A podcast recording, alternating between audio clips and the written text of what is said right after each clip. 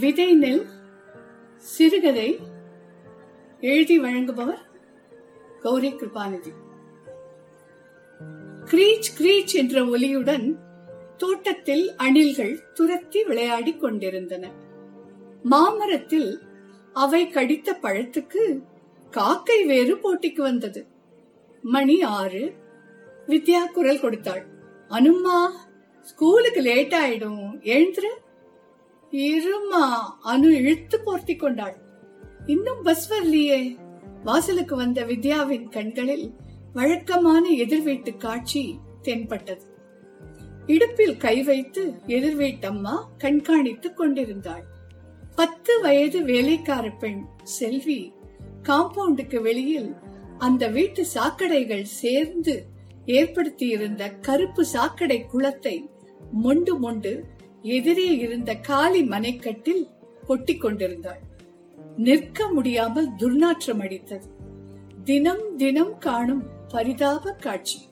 இந்த இடத்துக்கு பாதாள சாக்கடை இணைப்பு வரும் வரை இதை சகித்துக் கொள்ள வேண்டியதுதான். பெரும்பாலோர் வீட்டை சுற்றி தென்னை வாழை மரங்கள் பூச்செடிகள் வைத்து சாக்கடை தண்ணீரை அங்கங்கே போக விட்டிருந்தனர் மரங்களும் பயனடைந்தன. வித்யாவின் வீட்டிலும் அப்படித்தான். வீட்டை சுற்றிலும் கான்கிரீட் போட்டு வாசலில் சாக்கடை குளத்தை தேங்க விட்டிருந்தது சிலர்தான். இப்படி சாக்கடை எதிர் மனக்கட்டுல கொட்டுறீங்களே அவங்களுக்கு தெரிஞ்சா சும்மா விடுவாங்களா? அவங்க எனக்கு தெரிஞ்சவங்க தான். நீங்க சும்மா இருங்க போதும். அந்த அம்மாவுடன் பேசி மீள முடியாது. சின்ன பெண் செல்வி நாள் முழுவதும் வேலை செய்ய வேண்டும். வீட்டின் உள்ளேயும் வெளியேயும் சுத்தம் செய்து துணி துவைத்து பாத்திரம் கழுவி கடைகளுக்கு சென்று வந்து தெருவில் இருக்கும் அடி குழாயிலிருந்து தண்ணீர் அடித்து வந்து இடையில் முதலாளி அம்மாவுக்கு சமையற்கட்டிலும் உதவி. சிறுவி செல்வியின் கடமைகளுக்கு வானம்தான் எல்லை போலிருந்தது. எப்போது என்ன சாப்பிடுவாளோ எப்போது படுப்பாளோ தெரியாது. காலை ஐந்து மணிக்கு செல்வி வாசலுக்கு வந்து விடுவாள். பரிந்து பரிந்து ஊட்டி தான் பள்ளிக்கு அனுப்பும் அனு விளையாட்டும் படிப்பும் கேளிக்கைகளுமாக பொழுதை கழிக்கிறாள். இடையில் பாட்டு நடனம் நீச்சல் இவையெல்லாம் பயின்று வருகிறாள். வித்யாவின் வீட்டு வேலைக்காரி தாயம்மாவின் பேரன் பொறியியல் கல்லூரியில் படிக்கிறான். தாயம்மா பெருமையாக சொல்வாள் எங்க வீட்டு பிள்ளைக்கும் பெரிய வேலையெல்லாம் கிடைச்சிடும்னு எல்லாரும் சொல்றாங்கம்மா. அதுல என்ன சந்தேகம்? கண்டிப்பா கிடைக்கும் என்றாள் வித்யா. அதிகாலை முதல் நள்ளிரவு வரை அடுத்தடுத்த வேலைகள் என்னென்ன செய்ய வேண்டும் என்ற சிந்தனை ஒன்றுதான் செல்வியின் உலகம். சற்று அயர்ந்து நின்றால் அதட்டி விரட்ட தயாராக நிற்பாள் வீட்டுக்காரம்மா. அவளுக்கும் இரண்டு வயது வந்த பெண்கள் உண்டு. அவர்களை பார்த்தால் தாயம்மாவுக்கு கோபம் வரும். இதுங்க எடை குறையணும்னு பறக்கு பறக்குன்னு நடக்குதுங்க. ஜிம்முக்கு போகுதுங்க. இந்த வயசுல வீட்டுல குனிஞ்சு நிமிந்து நாலு வேலை செஞ்சாலே உடம்பு இழைச்சிடும். அம்மாவோட சேர்ந்து இதுங்களும் அந்த சின்ன பொண்ண விரட்டுதுங்க. இந்த பொண்ணுக்கு என்னைக்குதான் விடிவு காலம் வருமோ? புலம்பிக் கொண்டே செல்வாள். அடிக்குழாய் அருகில் செல்வி கர்ம வீராங்கனை மாதிரி நிரம்பி வரும் குடத்தை தவிர நேரே நிற்பவர்களை கூட நிமிர்ந்து பார்க்க மாட்டாள். ஒரு வார்த்தை பேச மாட்டாள். சில மாதங்கள் ஆகிவிட்டன. நல்ல வேளையாக பாதாள சாக்கடை அந்த பகுதிக்கும் வந்துவிட்டது. வித்யா பெருமூச்செறிந்தாள். சாக்கடை நீரை எடுத்து கொட்டும் வேலையிலிருந்து செல்விக்கு விடுதலை கிடைத்து விட்டது.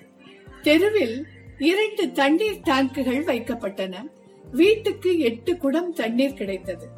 இப்போதும் அடிக்குழாயிலிருந்து செல்வி கொண்டு வரும் தண்ணீரின் அளவு குறையவில்லை.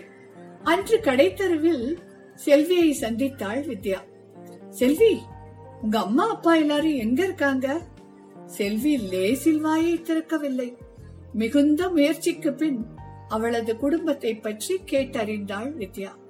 கூலி வேலை செய்யும் அப்பா வீட்டு வேலை செய்யும் அம்மா. செல்வியை தொடர்ந்து அடுத்தடுத்து பிறந்த தம்பி தங்கைகள். இதுதான் செல்வியின் குடும்பம். மழலைகள் மலிந்து போன அந்த குடும்பத்தை சுமக்கும் பொறுப்பு செல்வியின் தலையிலும் ஏற்றப்பட்டது. இவள் சாப்பாட்டு செலவு அவர்களுக்கு மிச்சம். அது தவிர அவ்வப்போது வந்து இவளது சம்பளத்தை வாங்கிச் செல்வார்கள். தீபாவளி நெருங்கிவிட்டது. கடையில் துணிமணிகள் வாங்கிய போது வித்யாவுக்கு செல்வியின் முகம் நினைவுக்கு வந்தது. அவள் புதிதாக எதையும் உடுத்தி வித்யா பார்த்ததில்லை. யார் யாருக்கோ சிறியதான பழைய உடைகளை இவள் அப்படியே அணிந்து கொள்வாள். தொளதொளவ் என்ற பழைய சுடிதார் பாவாடை சட்டைகளில் தான் செல்வியை வித்யா பார்த்திருக்கிறாள். களையான அந்த பெண் ஒரு புது உடையில் எவ்வளவு அழகாக இருப்பாள். பூ போட்ட பாவாடை சட்டை துணியை செல்விக்காக வாங்கினாள். எதிர் வீட்டுக்காரம்மாவிடம் கொடுத்தால் அதற்கும் என்ன பேசுவாளோ தெரியாது. செல்வியை பார்க்க அவள் அம்மா வந்திருந்தாள். அவளை ரகசியமாக கூப்பிட்டு வித்யா அத்துணியை கொடுத்தாள். தையல் கூலிக்காக பணமும் கொடுத்தாள். இத பாருங்க சின்ன பொண்ண படிக்க வைக்காம வேலைக்கு அனுப்பிட்டீங்க. அது படுற கஷ்டத்தை பார்த்தா பாவமா இருக்கு. அடுத்த பிள்ளையாவது படிக்க வைக்கிறீங்களா? எங்க அம்மா அதுக்கு படிப்பு ஏறல. கம்பெனில லேபிள் ஒட்டுது.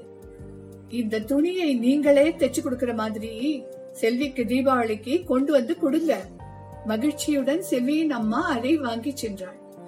தீபாவளி திருநாள் மழையும் இல்லை. சிறுவர்களுக்கு கொண்டாட்டம். வெடிகளை வெடித்து தீர்த்தனர். புது காகரா உடையில் அனு குட்டி தேவதை போல் இருந்தாள். அனு குட்டி ஜாகிரத. அம்மா பக்கத்துல இல்லாத போது தனியா எதையும் கொளுத்தக்கூடாது. ஒரு கொம்பு வானத்தை எடுத்துக்கொண்டு அனுவுடன் வாசலுக்கு வந்தாள் வித்யா. எதிர் வீட்டு பெண்கள் கும்மாளம் அடித்துக் கொண்டிருந்தனர். செல்வி எங்கே? வித்யா தேடினாள். அவளை புது உடையில் பார்க்க வேண்டும். இனிப்புகள் தர வேண்டும். தொலைவில் குடத்தில் தண்ணீருடன் செல்வி. அதே பழைய பாவாடை. எதிர் வீட்டுக்கு ஏகப்பட்ட விருந்தாளிகள். ஓடி ஓடி ரன் எடுக்கும் ஆட்டக்காரன் மாதிரி செல்வி ஓடி ஓடி தண்ணீர் கொண்டு வந்தாள். மூச்சு வாங்கியபடி. இவள் பக்கம் திரும்பி கூட பார்க்கவில்லை. வருத்தத்துடன் வித்யா உள்ளே வந்தாள். அன்று மாலை வேலைகள் முடிந்து அனைவரும் தொலைக்காட்சி பார்த்துக் கொண்டிருந்தனர். வித்யா வாசலுக்கு வந்தாள்.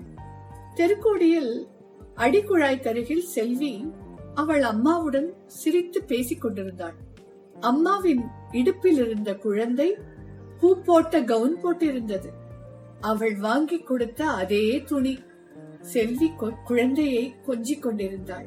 சிறிது நேரத்தில் அவள் அம்மா வித்யாவை பார்க்காமலேயே வேகமாக சென்று விட்டாள். ஆனது ஆகட்டும் என்று கை தட்டி செல்வியை கூப்பிட்ட வித்யா அவள் கையில் இனிப்புகளை கொடுத்து இத உடனே சாப்பிடு என்றாள். ஆமா நீ ஏன் புதுசு போட்டுக்கல? உங்க அம்மா கொண்டு வரலையா? தங்கச்சி குட்டி பாப்பா ரெண்டு பேருக்கும் தைச்சு போட்டிருக்காங்க. எனக்கு பாவாடை வீட்டுக்காரம்மா தைச்சிருக்காங்க. செல்வி வெள்ளையாக சிரித்தாள். நீ ஏன் இன்னும் போட்டுக்கல? வேலை இருக்குதுல்ல. அழுக்கானா திட்டுவாங்க. நான் அப்புறம் போட்டுப்பேன். செல்வி போய்விட்டாள். அப்புறம்னா எப்போ? எல்லாரும் தூங்கின பிறகு. இவ தீபாவளி கொண்டாட போறாளா? உல்லாசம் பொங்கும் இன்ப தீபாவளி. பழைய திரைப்பாடல் வானொலியிலிருந்து மிதந்து வந்தது. உல்லாசம்ங்கிற வார்த்தைக்கு அர்த்தம் தெரியுமா இந்த பொண்ணுக்கு? இது என்ன வாழ்க்கை? வித்யாவின் மனதில் வெறுமையும் விரக்தியும் மேலிட்டன. ஒரு நாள் எதிர் வீட்டிலிருந்து கூச்சலும் குழப்பமான ஒலிகளும் அழுகையும் கேட்டன. வாசற் கதவு அரைந்து மூடப்பட்டது. மறுநாள் கன்றி வீங்கிய முகத்துடன் மளிகை கடையில் பொருட்கள் வாங்கி கொண்டிருந்த செல்வியை பார்த்தாள் வித்யா. ஏமா அழுதியா அடிச்சாங்களா? என்னாச்சு? ஒரு வழியாக செல்வி பதில் சொன்னாள். ஒட்டடை அடிக்கிறப்போ கடிகாரம் உடஞ்சு போச்சு. நிலு நீ ஏன் இப்படி கஷ்டப்படணும்? நீ சரின்னு சொன்னா நான் ஒரு ஏற்பாடு செய்யறேன் உன்ன மாதிரி குழந்தைகளை படிக்கவும் வைப்பாங்க. ஏதாவது கைத்தொழிலும் கத்து கொடுப்பாங்க. உனக்காக கொடுத்த துணிய கூட உங்க அம்மா உனக்கு கொடுக்கல. அவங்களுக்காக எல்லாம் சின்ன குழந்தை நீ ஏமா இப்படி அல்லாடுற? நான் ஏதாவது ஏற்பாடு செய்யட்டா? செல்வி அவளை பயத்துடன் ஏறிட்டு பார்த்துவிட்டு சென்று விட்டாள். ஒரு வாரம் கடந்திருக்கும். செல்வியின் அம்மா செல்வியுடன் ஆவேசமாக அவள் வீட்டினுள் நுழைந்தாள். ஏம்மா நாங்க ஏழை பாழங்க கொஞ்சம் நிம்மதியா இருக்கிறது உங்களுக்கு பிடிக்கலையா? என் பொண்ணை எங்கேயோ சேர்க்க போறீங்களாமே? அந்த அம்மா என் பொண்ணுக்கு சாப்பாடு போட்டு எங்க செலவுக்கும் கொஞ்சம் பணம் தராங்க. அத கெடுக்க பாக்குறீங்களே. இவ என்ன படிச்சு நாட்டாமையா செய்ய போறா? என் பொண்ணை என்கிட்ட இருந்து பிரிக்க பாக்குறீங்களா? நீங்க நல்லாவே இருக்க மாட்டீங்க. அந்த அம்மா கையில நான் சொன்னா உங்களை உண்டு இல்லைன்னு எடுத்துடுவாங்க. அவங்களுக்கு தெரியாம தான் நான் வந்தேன். ஏண்டி செல்வி இந்த அம்மா கூட போக போறியா? அப்புறம் எங்களை உசுரோடையே பார்க்க மாட்டேன் என்றாள். நான் போக மாட்டேம்மா ஏங்க? எங்க அம்மா தங்கச்சிங்க எல்லாரும் செத்துடுவாங்க. இனிமே நீங்க என்கிட்ட பேசவே பேசாதீங்க செல்வி அழுது கொண்டே சென்றாள். இதை பார்த்து கொண்டே உள்ளே நுழைந்த வித்யாவின் கணவர் கேட்டார் இது உனக்கு தேவையா? இந்த கேள்வியை எல்லாரும் கேட்க ஆரம்பிச்சா மூடத்தனம் முட்டாள்தனம் எல்லாம் எப்படி ஒழியும்? சமுதாயத்தை பத்தி கவலைப்படுற மனுஷங்க இல்லைன்னா இப்பவும் பொம்பளைங்க உடன்கட்டை ஏறிட்டு இருப்பாங்க விதவைகள்லாம் கூட்டுப்புழு மாதிரி தான் இருப்பாங்க. இந்த அளவுக்கு பெண்கள் படிச்சிருப்பாங்களா? இல்ல முன்னேறி இருப்பாங்களா? அப்போ என்ன செய்ய போற?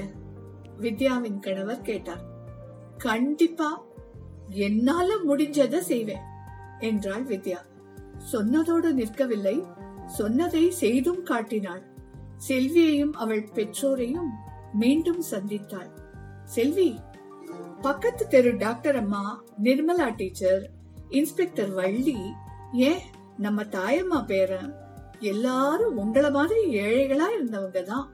படிச்சு இந்த நிலைமைக்கு வந்திருக்காங்க. எங்க பேச்ச கேட்டா பெரிய ஆளா வரலாம். நல்லா சம்பாதிக்கலாம்.